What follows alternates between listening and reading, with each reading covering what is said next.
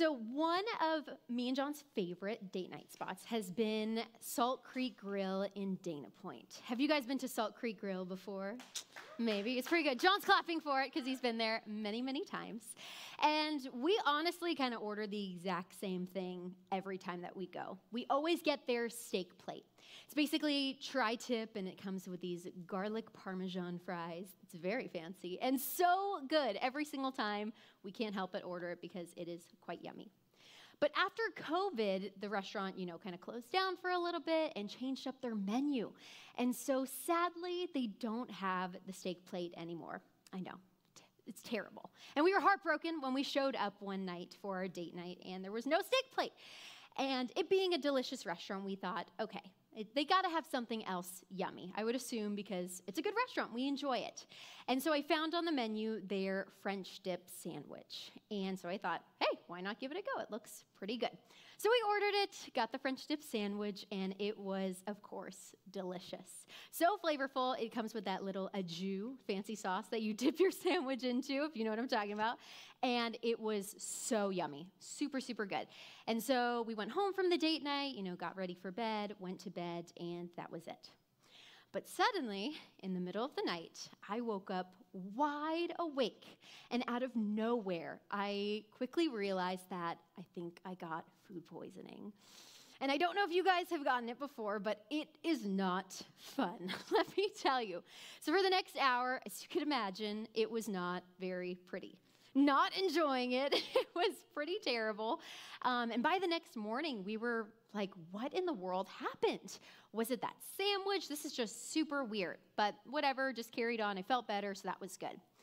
A few months went by, and we went to a similar restaurant. And it was one of those restaurants that has some like, too fancy of foods on the menu. I'm like, what is this ingredient? Like, I don't know what that is. So I went with the safe bet and I saw they had a French dip sandwich.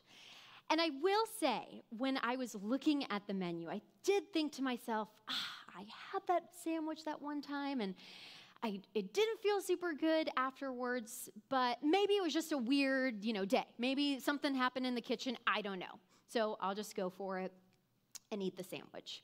And I ordered it, the food came, and once again, it was a delicious sandwich. Nearly drank that sauce that it came with, so good. We went home, went to bed, and what do you think happened? sad, but same thing. I woke up in the middle of the night, totally sick, and I will leave the rest to you, but just totally sick from that French dip sandwich. And really, I should have known, I, I, should have just avoided it. I mean, I got sick that one time, it was not fun. I might as well have just avoided it but I thought to myself, ah, it's no big deal. You know, I'll just, I'll give it a shot and we'll see where it goes. And maybe there's certain foods for you guys that do similar things that you know if you have that ice cream, your stomach's gonna be hurting. Or you know you eat that one food and you're not gonna be feeling so well. But you trick yourself into thinking it's just one bite, it's just one time. Maybe it won't be so bad after all. And for food, that's one thing, right? We can, we can eat certain things that might make you feel sick for a little bit, not so serious. But the Bible warns us of a dangerous desire that can do far more damage than food ever could. It warns us of this dangerous desire that wants to pull you into its trap, that wants to pull you into thinking that it's just one time, it's no big deal, don't worry about it. And that trap is the trap of the world. And John the Apostle, in our text tonight, wants to help warn us to stay away from these dangerous desires of the world, to avoid them altogether. And so we're going to go ahead and look at our text in 1 John chapter 2 verses 15 through 17. So go ahead and turn in your Bibles to 1 John 2 15 through 17. And this book is written by John the Apostle, who um, wrote it for the purpose of people being able to read it and understand where they're at with God. Are they really Christians or are they not Christians? And so the whole book has a series of different tests. There's the test of light and darkness that teaches are you in the light or are you in the dark? There's the test of love and hate. Are you a person that loves other people or are you a person that hates other people? That can help you understand where you're at with God. And then it leads to our test, which is the test of the world. This will help determine whether or not we're really right with God. So let's go ahead and look at verse 15 and see what John says. So in 1 John 2:15 it says, "Do not love the world or the things in the world. If anyone loves the world, the love of the Father is not in him. For all that is in the world, the desires of the flesh and the desires of the eyes and pride of life is not from the Father, but is from the world. And the world is passing away along with its desires, but whoever does the will of God abides forever. And so this text, this text is saying that we as Christians should not love the world. And if a Christian loves the world, if a Christian is desiring after the world, and that's the things that they're attracted to, chasing after constantly, it really proves that God's love isn't really in them in the first place, that they're not really saved, that they're not really right with God. And a big question that a lot of people have looking at this text is what does John mean by the word world? What does he mean? Because that, I mean, dictates a lot right, of this text. If we're not supposed to love something, okay, we want to know what we're not supposed to love. And so there's three different ways that the Bible uses this word world. And I'll give you those three definitions. First, the Bible talks about world in the sense of cosmos. That's the earth, that's the planet, the place that God made you might think of Genesis 1 1 and how it says, In the beginning, God created the heavens and the earth. And that word earth is really cosmos, world. It's the same idea. And so, is John trying to say that we're not supposed to love the earth? That we're supposed to hate the sunsets and, you know, hate the beach? It's just terrible. Don't love the world. No, that's not the point. Of course not. And so we know that's not what he's talking about when he says world. Another definition that the Bible gives us, another use of this word world in the Bible, is referring to people. Referring to people. So everybody who lives on the planet, everybody who exists on the planet. You might think of John 3:16 and how it says, For God so loved the world. And what does he mean by world? He's saying that God so loved people in this way that he sent Jesus. So, is John saying that we're not supposed to love people, that we should hate people in the world? Well, of course, we know no, that's not the point. That's not what John is trying to say. And so it leads us to our last use of this word world, and that is the world system. The world system is what he means by world. And this is the system that is run on by the world. It's the system that's opposed to God, it's opposed to the things of the Bible. It's what sinful people what they seek after, what they what they want um, in their deepest desires. It's the practices, the teachings, the ideas, the behaviors, the attitudes that come from the world. And all of these that are opposed to God, that mock the things of God, that do not like the things of God. A word we might use to describe world is worldliness. You guys have probably used the word worldliness before. And when you think of a worldly person or a worldly environment, what do you think of? Well, you think of things that are opposed to God, right? That, that they don't celebrate doing what's righteous, doing what's good, but instead they celebrate what's doing sinful, what's, what's wrong, what's in opposition to God. And one theologian put it this way he said that worldliness is what our culture does to make sin either seem less sinful or not sinful at all. Worldliness is what our culture does to make righteousness look odd, strange, or even quirky. And so the point is, worldliness basically gives a big thumbs down to God. It's in complete opposition to God. If you're going to be a person who loves God, the world is going to mock you for that. They're going to say, What are you doing? Why are you living this way? Just have fun. And on the other hand, when you do the right thing, they're going to make fun of you for that too. Why not just do the wrong thing? Why not just sin?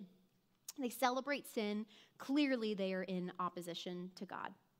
And John is saying in this text, don't love this. Don't love this world that's totally in opposition to God. And in the verses following, he explains why a Christian should not love the world. Why should a Christian not love the world? He, he gives us a series of reasons why. And first, it's because of who we are as Christians. We can't love the world because as Christians, we're Christ followers. And as we've already said, the world is in complete opposition to the things of God. And so we can't love the world. Next, he tells us that another reason why we can't love the world is because the things that the world does, the behaviors, the attitudes, the things that they preach, the message that they preach and want you to practice is not going to be glorifying to God. It's going to totally be the opposite of what God wants you to do. And then, lastly, the last reason we can't love the world is because where the world is going. Where the world is going in the end. And he says that in verse 17 that this world is going to pass away. This place is not eternal, it won't last forever. And so we can't love it. And it's pretty amazing that this section, this passage, was written almost 2,000 years ago. And it's so applicable to us today. It is so relatable. And so, as we dive into this section, we need to examine ourselves, our own hearts, and think do I love God or do I love the world? Ultimately, that's the, that's the point of this message. That's the, the takeaway from this sermon. Do I love God or do I love the world? Because our desires reveal a whole lot about our hearts, what you want, what your cravings are, what you want more than anything in this life. And so, for point number one, write it down this way realize that your desires reveal what you love most. Realize your desires reveal what you love most. If you love something, you're going to be committed to it. You're going to be um, focused on it. It's going to, a lot of your time or attention, money, resources, it's going to go towards it because you love this thing. You're devoted to this thing. And I have very quickly learned this with having a daughter, having a baby. You guys know Eden, right? Little Miss Eden, she is pretty cute, I have to admit, but she takes up a lot of time. She does take up a whole lot of time and a whole lot of resources. Just a few months ago, she got her first sickness, and it was pretty bad. Poor thing, she had like a cold or something like that. It was actually during a train retreat. Um, if any of you were there, you might remember she was not feeling the greatest. Um, and it took up a lot of time that week that she was sick. I mean, I was on the phone with her doctor, making sure like this isn't anything crazy or normal or weird. Obviously, I'm like a total first time mom, like freaking out on the phone, making sure is, is my child okay? Um, I was taking her temperature on and off throughout the day, making sure that it the you know the fever wasn't getting too high or anything like that. I was going to the store to get the tylenol. I just wanted to make sure that she was as comfortable as she possibly could be. And it's funny looking back because if i get sick if i go down with some cold or sickness it's like suck it up right? Like i'll just take a longer nap or i might take a, a you know dayquil to, f- to feel a little bit better but whatever. Like I'll, it'll, I'll get over it but these babies, you guys, they're so fragile. They're so fragile. And so, of course, me as a mom, I want to make sure that she is as comfortable as possible, that the sickness doesn't get as worse as it or as bad as it possibly could. And so I took precautions. And if you looked at my schedule, there was a whole lot of Eden on it. There was a ton of Eden. She took up a lot of my time. And why? Well, because she's my daughter. I love her and I'm devoted to her. I want to make sure that she has everything that she needs. I'm committed to her. And John is saying the same thing in this text that if you love the world, your time, your resources are going to go towards the world. It's going to because you love it, because you're committed to it, you're devoted to it. And same with if you love God, it's going to show in what you do. It's going to show in where your time goes, where your resources go, who you really love. If your desires are for the world, it's going to show in what you put on your calendar. What do you spend time on? What are you occupying your time with? Is it things that are pleasing to God or pleasing to yourself? Well, if you love the world, it's going to be pleasing to yourself. That's where your time is going to go. It's also going to show in what you put in front of your face, the entertainment, the things that you entertain yourselves with. Is it uh, memorizing some scripture, or is it watching videos you know you shouldn't be watching, or inappropriate things that you know are not supposed to be laughed at as a Christian, as somebody who claims to follow Christ? It's also going to show in what you talk about, your conversations with people. If you love the world, it's going to show up in what you spend time, you know, having conversations about. Is it primarily about you? Is it primarily about what you want or selfish things? Or is it about God? Is it about things that would glorify God? And lastly, your desires are going to show in who you really are. Ultimately, it's going to show in who you are as a person, what your deepest desires are. It's the heart of who we are, our desires, and those things go hand in hand. In Matthew 6, verse 21, Matthew 6, 21, this is Jesus speaking. It's the section where he talks about not laying up for yourselves treasures on earth. And he goes on in verse 21, he says, For where your treasure is, there your heart will be also. And so we know our desires and our heart, they go hand in hand. It really shows who you are as a person, what you want, what you crave, what you desire. That's the, that's the key to who you are. And it's really interesting how John words it in verse 15. How he says, Do not love the world or the things in the world. He's not saying, Hey guys, you probably haven't thought about this, just a warning, but don't love the world. It's like John is already assuming that the Christians are struggling with this, that they're already guilty of loving the world in some sort of capacity, in some sort of way. It's more like he's saying, I know the world is tempting, but don't love it. Don't love the world. I know it looks good, but stay away from it. He recognized that there were Christians in the church that were getting comfortable with the world, that were getting too cozy with those people that they shouldn't be hanging out with. He recognized this. At first, these Christians would have never been caught hanging out with that group of friends. They would have never associated with that company. But then they started to realize they're actually pretty nice. They're actually not so bad after all. And so it wasn't that big of a deal after all. Next thing you know, they're hanging out with this company. At first, they used to hate hearing those words, hate hearing those bad words or that gossip or that slander. But now they find themselves doing it. They find themselves listening to it and not saying anything about it. They're getting comfortable with the world. And it's very similar to the progression that we see in Psalm chapter 1. In Psalm 1, verses 1 through 2, the psalmist writes, Blessed is the man who walks not in the counsel of the wicked, nor stands in the way of sinners, nor sits in the seat of scoffers. But his delight is in the law of the Lord, and on his law he meditates day and night. And so, this progression is a person who's just getting more and more comfortable, more and more cozy with that bad environment, with those bad people. They're falling in love with the world, they're being deceived. And it starts with just a little bit of walking. They're walking alongside each other, but next thing you know, he's standing. He's taking more time to talk about those things with that person, to enjoy that company with that person. And the next thing you know, he's sitting. He's in the most comfortable position you could be in, having a conversation, sitting, enjoying, not in a rush to get out of there. He's he's just he's he's in that spot that he knows he should not be in. That bad company. And John wants to know, wants the Christians to know, you can't be comfortable with this world. You can't be comfortable with this world because this world is totally opposed to God. The two just don't go hand in hand. They're totally preaching a different message, a message that opposes the gospel, that opposes living for God, that opposes doing the things that please God.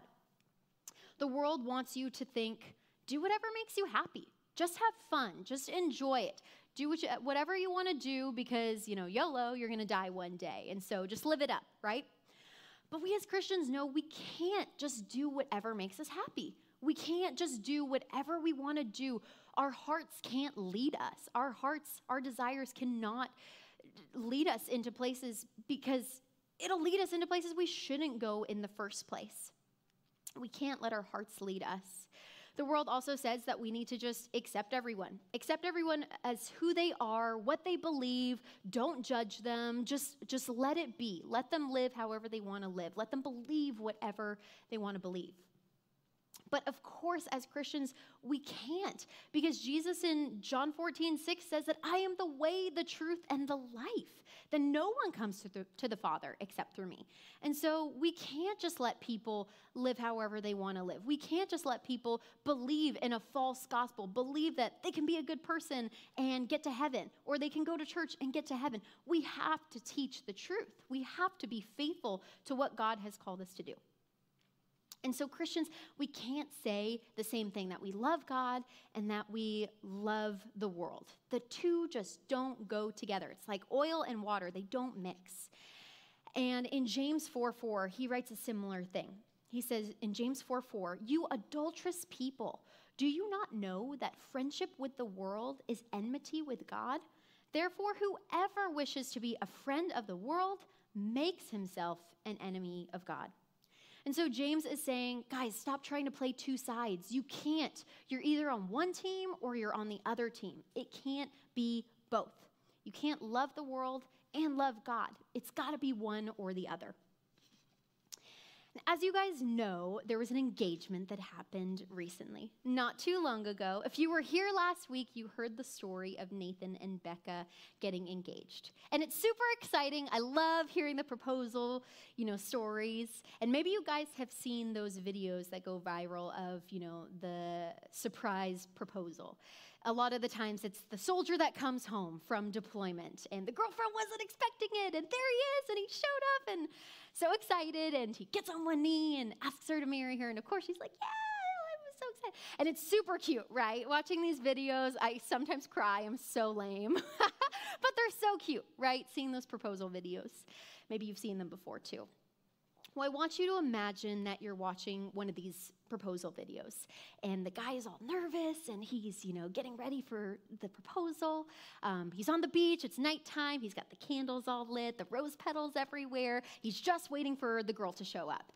And she shows up. She's totally surprised. She sees him, and you know they're all giddy and excited. And he says to her, "Of course, I love you, and I gotta ask you a question. Will you marry me?" Will you marry me? And she's totally like, ah, you know, I love you, hands over the face, you know, whatever. and um, of course, she says, yes, yes, I will marry you. And she's super excited. She even keeps talking. She says, you know, I, I want to I wanna love you for the rest of my life. We can travel the world together. Maybe one day we can have kids together. I want to love you for the rest of my life. But there's one thing you got to know. There's one thing that you got to keep in mind and that's that I love another man. And so if I'm going to marry you, you have to let me love this other man. If you're watching this video, you're like, dude, get out of there. Like, you are not marrying that girl because she's crazy. If she thinks that she can play this game of, I like this guy and I'm gonna keep dating him and marry this guy, it's like you don't even know how love works. Come on. That's not, you, you have to pick one or the other, right? Because that's cheating. Ultimately, that's being unfaithful. A, a marriage bond is between one person and another, a, one girl and another, and a guy. How many people, you guys? Two people. That's what I'm trying to say. you can't cheat. You can't be unfaithful. The, the marriage bond is between two people and two people only. And John is saying the exact same thing here in our text. He's saying that if you want to love God, you can't love the world. You can't have both because they're going to be opposed to each other, just like a marriage bond is between two people and two people only. It would be cheating if you did anything otherwise. And same goes with our relationship with God. It's reserved just for God.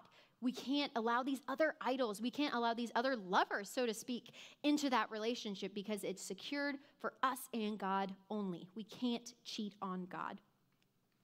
It's impossible to love the world and to love God at the same time. It has to be one or the other. And next, John lists three specific ways that we can do this, that we can love the world. How does this play itself out? That comes in verse 16. So you can go ahead and look at verse 16 with me. It says, For all that is in the world, the desires of the flesh, the desires of the eyes, and pride of life, is not from the Father, but is from the world. And so he's showing these three specific ways, right, that we can love the world. And the reality is that we are all at risk. for loving the world. We are all at risk for falling in love for, with the world. And so we have to be able to clearly identify the ways that we fall for this trap, the ways that we're tempted to love the world. And so write it down for your second point identify your desires for the world. Identify your desires for the world. There are many ways, three ways specifically, that we can fall for this trap, that we can fall for the trap of the world. And so John wants to give us those three ways so we can be guarded, so we can avoid these things, so we can look out for them. The first is the desires of the flesh. You see that in verse 16. The desires of the flesh. And these desires are anything that come from within us. It's, it's, your, it's your inner craving. It's to be hot after something that you want. It's anything that feels good, anything that's sinfully uh, what's going to make you feel better, or it's something that feels good and you're willing to sin in order to get it. Um, one way that this could play out is your desire for food. It could even be in something simple like food.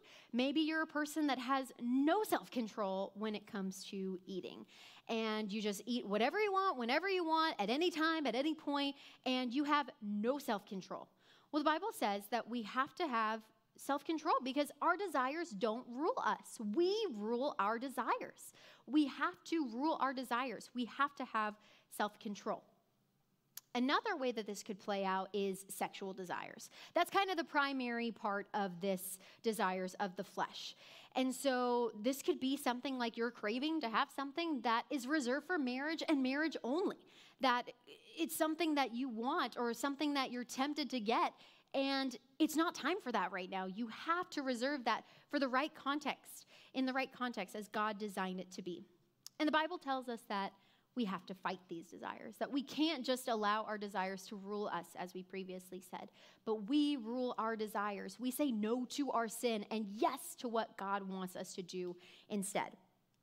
And in 1 Corinthians chapter 6, Paul is writing in 1 Corinthians 6 18 through 20. He says to flee from sexual immorality. He says, Every other sin a person commits is outside the body, but a sexually immoral person sins against his own body. Or do you not know that your body is a temple of the Holy Spirit within you, whom you have from God? You are not your own, for you were bought with a price. So glorify God in your body.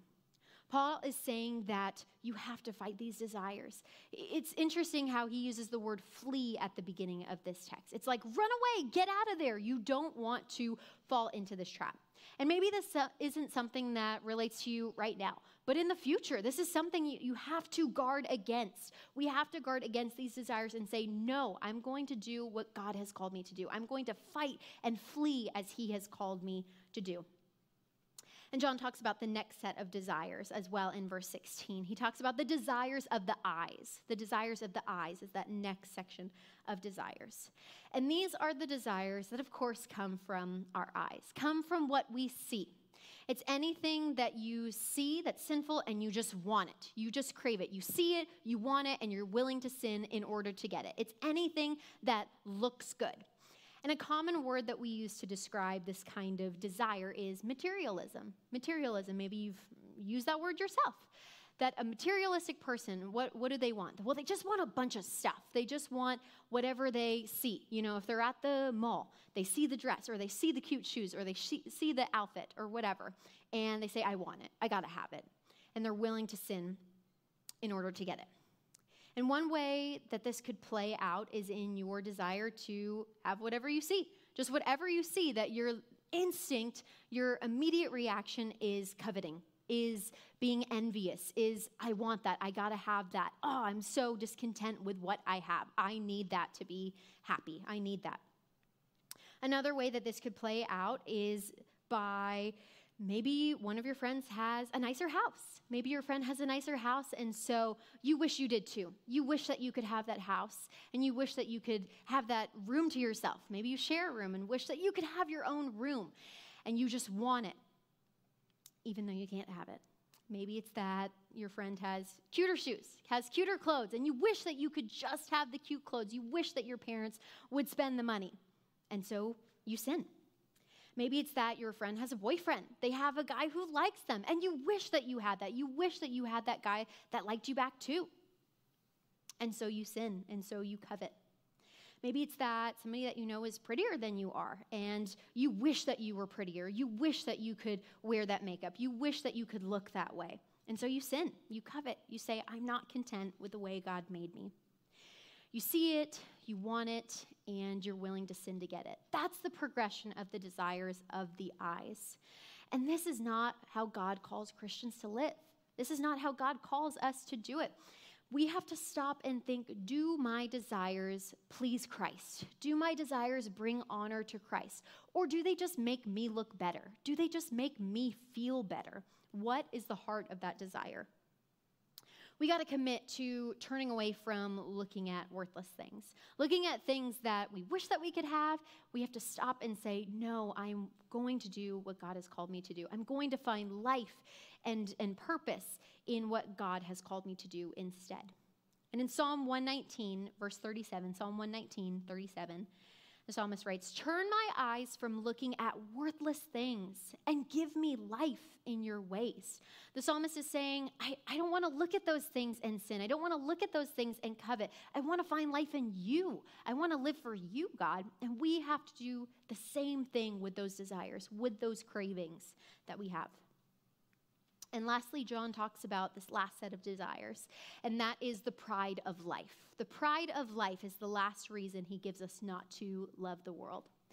And this is the desire for anything that makes you look good, anything that promotes you. What makes you look better? What makes you look more attractive? What makes you look more popular or cool? Anything that makes you look good. And one way this might play out is your tendency to one up somebody.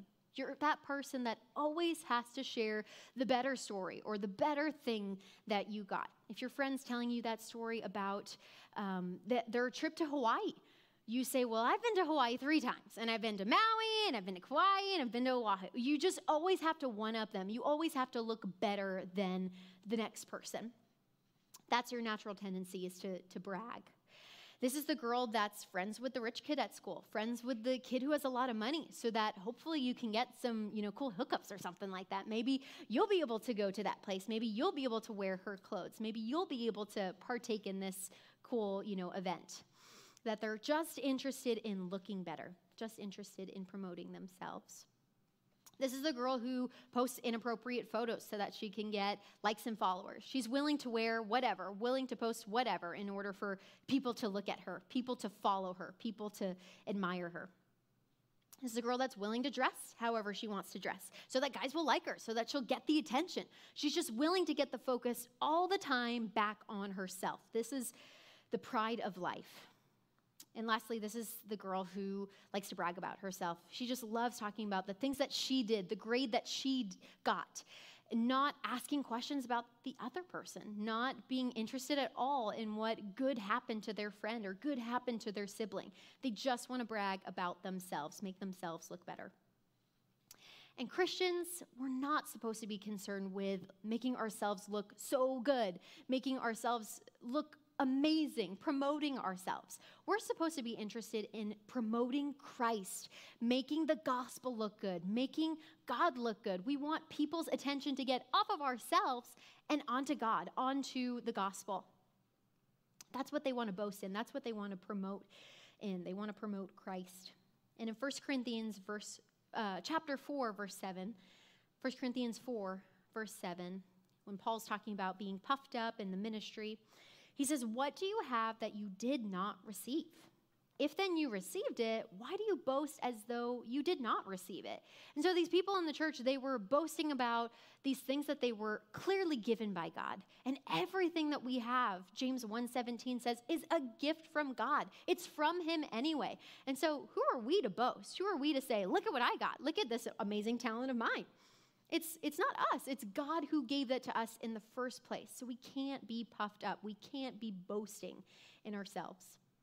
And in Jeremiah chapter 9, verses 23 through 24, Jeremiah 9, 23 through 24, he says, Thus says the Lord, let not the wise man boast in his wisdom, let not the mighty man boast in his might, let not the rich man boast in his riches, but let him who boasts boast in this that he understands and knows me, that I am the Lord who practices steadfast love, justice, and righteousness in the earth.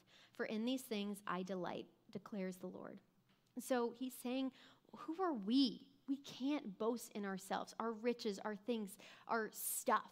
He's saying, You want to boast about something good? Boast about knowing God. How amazing is it that us, as sinful people, we can have a relationship with God? We can be called daughters of God, sons of God. That's an amazing miracle that only God provided, that He loved us first in order that we could have a relationship with Him. That's worth boasting about. That's worth talking about, bragging about God instead of ourselves. And so ask yourself the question what do you brag about? What are the things that you tend to boast about? Is it you? Is it your stuff? Is it the grade that you got? Is it your clothes? What, what is it? Identify those things. What is it that I spend time bragging about, boasting about? Are you concerned with looking good uh, uh, above anything else? That you just want to look good, you want to look pretty, you want to be liked? What are your main concerns? And if I asked you, what do you want more than anything else? If you could just have one thing, what would it be? What would you say? Would your desires have anything to do with God, anything to do with honoring Christ? Or would it have to do with looking good? Would it have to do with looking better, promoting yourself? And so ask yourself the question. John wants us to ask the question. God's word wants us to ask the question What do you love? What do you love? What do you want more than anything? What are your desires ultimately? We have to make sure that it's not the world, that it's not the world that we love. It's not the world that we desire more than anything, but it's God who we desire. It's God who we want. And lastly, John gives us one last reason of why we should not love the world, and that comes from verse 17. So you can go ahead and look at verse 17 in our text again. It says, And the world is passing away along with its desires, but whoever does the will of God abides forever. So John is saying that there is a built in problem with the world. There's a problem with the world that's just it's how it is. And that's that the world is passing away. The world isn't going to last forever. And neither will you. You and I will not last forever. At one point, you and I are going to die. At one point, it's going to happen. This place is temporary. Our lives are temporary. And so we want to focus on the things that will matter. We want to focus on the things that will matter 100 years from now. What is it going to be? So, for point number three, write it down this way. We have to start to, to desire things that last forever. Start to desire things that last forever. Because this world is going to end. Your life is going to end. One day we're going to stand before the judgment seat of Christ. And he's either going to say, Depart from me, I never knew you, or Well done, good and faithful servant. That's what really matters in the end. What matters is not how popular you were, how liked you were, how many followers you had, what you got out of this life, where you got to go in this life. Those things don't really matter 100 years from now. But what matters is the things that will last forever, doing what God wants us to do. And it's interesting how, God, how John words it in verse 17, how he says that whoever does the will of God abides forever. It's funny because when I read this text at first, I automatically thought it, it was talking about how God lasts forever, how God is going to, you know, be eternal, how God is everlasting. But, and, and obviously that's true. We know that God is eternal. We know that He is everlasting. But this promise is actually for the Christian. The promise is that Christians are going to last forever. The people who do what God has called them to do, they're going to have everlasting life. They're going to abide with God forever. So every time that you say no to sin, that you say no to doing that desire of the flesh, that desire of the eye, that taking in to the pride of life, it's, it's like God is saying, this will matter. This will last forever. When you say no to sin and say yes to doing the right thing, God's going to reward you for that. He doesn't overlook what we do, He sees it and He's going to reward us in His grace. Such a grace of His. Every time that you choose to honor God instead of yourself, the opportunity that you could have boasted in yourself, you could have promoted yourself, but you chose to say, No, I'm going to boast in God. I'm going to make God look better. I'm going to ask that person the question instead of hoarding the attention for myself, instead of bragging about who I am. Every time you do that, every sacrifice that you make to do the right thing, to be at church, to read your Bible, to pray, God sees that. And those are the things that are going to matter a hundred years from now. What you do in this life for Christ, everything, that will matter in the end because God knows it and He's going to reward us for it. And the promise is that He's going to bring Christians into His home safely that one day we as Christians are going to be in the kingdom of God. He's going to call all the saints, all the people who have been saved, to be in heaven together, to worship Him in, in eternity, to glorify Him for the rest of our days, to sing praise for all the good things that He's done in the kingdom. Do you want to be in that kingdom?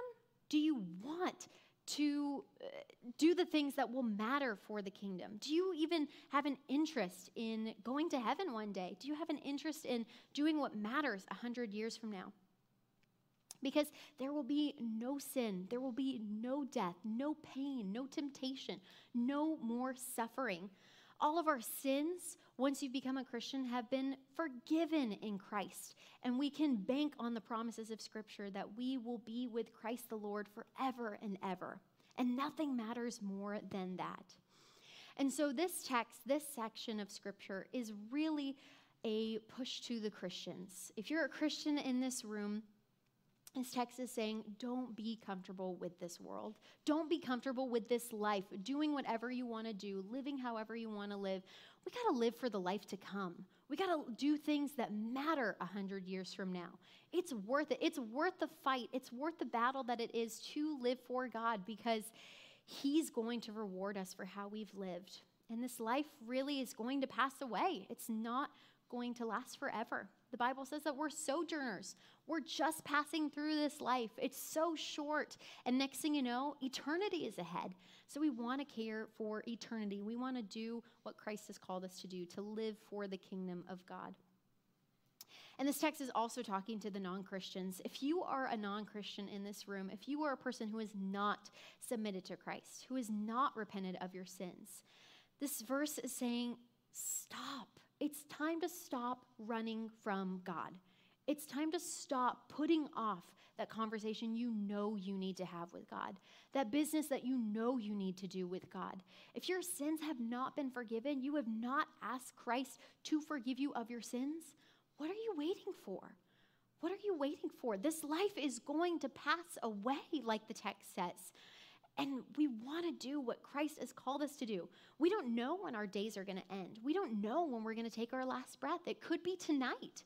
And so we have to have our sins forgiven. We have to ask God to forgive us, to live for Him instead of for ourselves, because that will matter. That will matter a hundred years from now. And so tonight's the night because in the end, you either will pay for your sins or Christ will pay for those sins. And Christ has the perfect resume that he's offering to trade for yours. He's offering to say, I will take your debt, I will take your sin and forgive it. He's got the perfect resume. And when we become Christians, we automatically are given his righteousness so that we can stand before God as blameless, as righteous, as forgiven in Christ. It's a miracle. And it's something we need to make sure that we do. If you ladies have not done that, I plead with you. Please talk to your leader. Please talk to some godly person in your life and make it happen. Don't neglect your salvation because you're not guaranteed forever. And I know plenty of people that have chosen the path of the world, that have chosen to love the world and the things of this world. And my heart aches for them because they're broken. They are so disappointed. They're depressed. They're constantly unsatisfied because this life doesn't satisfy. They want the next thing, they chase after the next thing, and it's the same old thing every single time. They're not happy because they're living for this life. They're living for this world. They're not living for the life to come. And that's where our purpose is. That's the point of who who we are, why we were made, is to have a relationship with God, to have a right relationship with God, to have our sins forgiven. And it's a promise that you can bank on. Trusting in Christ is worth it. Trusting in Him for salvation, not loving the world and the things in this world, it's a fight, it's a battle, it's hard. Don't get me wrong. It's tempting. It's tempting to love the world, but loving God is so worth it. He's the only one that can satisfy you. He's the only one who can fill you. He's the only one who can give you life, give you forgiveness of sins. There's no other name that we can be saved except through Jesus Christ. And as the text promises us, the one who does the will of God abides forever. They will be with God forever in the most perfect place in the in heaven, in the kingdom with all of the saints. And that is what matters. You can rest assured in that promise tonight. And so we're going to go ahead and dive into our small group questions. You have three on the back of your worksheet you'll dive into. So let's go ahead and pray and ask that God would give us a good small group time. Dear God, I just thank you for your word, for its commandments, what it says, and how it teaches us to not love the world and the things of this world, but to love you instead. God, we know that the world is tempting. We know that um, it looks good, its promises look awesome, but we also know that those things are fleeting, that those things won't matter, that it's deceiving. God, and so I pray for the girls in the room tonight who are wrestling who know that they want to love the world and love God and leave it at that. I pray that you would please help them to see they can't do both. They have to surrender, they have to love you, they have to stop running away from doing business with you. I just pray that they would tonight make that happen, that they would ask for your forgiveness, Lord, and that you would grant your forgiveness, that you would save them from their sins, Lord. And I pray for the Christians in the room tonight, God, that you would please spur them on. Please encourage them to not love the world, to not be comfortable with this life, that instead they would be willing to say no to their sin, say no to the desires of the flesh, no to the de- desires of the eyes, that you would help them to see how you are worth it and how doing what's righteous is worth it. God, we just thank you so much for your word and how it gives us clear instructions for how we ought to live. We thank you that your spirit will help us in our weaknesses, help us to do what is right and honoring in your sight, God. And so I just pray that you would bless our time together, bless our discussions. Please help us to think about these things and not just hear them, but do them, that we would apply these truths to our lives tonight. We pray all these things in your son's name. Amen. Amen. You guys are dismissed.